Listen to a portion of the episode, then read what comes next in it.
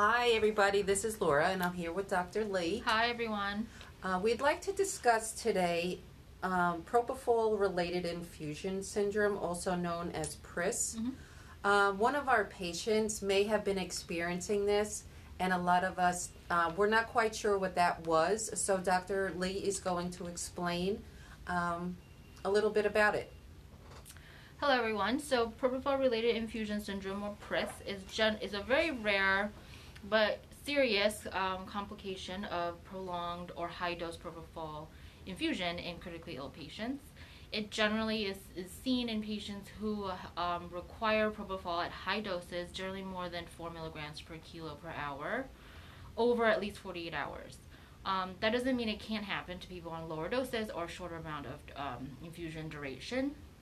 Um, increased risk of developing PRIS um, are patients who have, again, highest doses, prolonged duration, or they're in very, very severe shock state requiring a lot of catecholamines and um, concurrent steroid use, as in, like, we give uh, stress dose steroids in certain cases in patients with refractory sh- uh, septic shock. Um, so, PRIS is uh, the mechanism is not fully understood, but it's generally uh, considered to be related to a mismatch in metabolism, mitochondrial decoupling of metabolism in the cells. It causes um, clinically uh, cardiovascular collapse. Generally, you see bradyarrhythmias um, is the usually, the first sign. Hypotension, worsening shock, worsening renal failure, and labs are um, most notable for a high, high triglyceride level, um, uh, elevated CPK in this in the rhabdomyolysis range, um, and of course acute kidney injury and all the all the consequences of that. So, what did this patient present with, and why did you think this might have been? So this, pa- yeah, a good question. So this patient had um, very severe septic shock, requiring multiple vasopressors, high catecholamine demand, and hydrocortisone at stress dose levels to maintain her hemodynamics. Um, she required also propofol and fentanyl for sedation for vent synchrony. So, um, as a, even though she did not require high doses, nor was she on it for more than 48 hours, she was in a very, very sick state and crit- very critically ill. So, we were made kind of clued into maybe she might have PRIS when we were just repeating labs frequently, and the lab um, was processing her chemistries and noted her blood to be very lipidemic, meaning there was like a high amount of lipoid like emulsion in the blood, which could only, you know, we can only explain by potentially propofol um, being on board because she came in pre, you know, um, propofol had no, normal labs, no lipidemic, you know, to be uh, us to consider like it's a pre-existing uh, existing condition. So that's what clued us in. She was still very, very clinically unstable. So I shut off the propofol just to prevent any further uh, clinical decline from prolonged propofol use or, you know, in the blood. So, what did the actual tube look like, Mm-hmm. and what what lab results would it affect? So it generally affects chemistries. So it's unable. Our labs uh, clued us in when they were unable to run the uh, blood for chemistry. CBCs and blood gases were okay.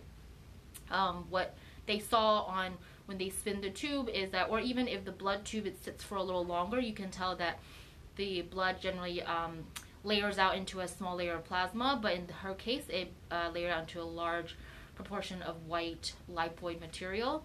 Um, it precipitates out, and there's only a small amount of actual RBCs or blood or plasma in the tube remaining.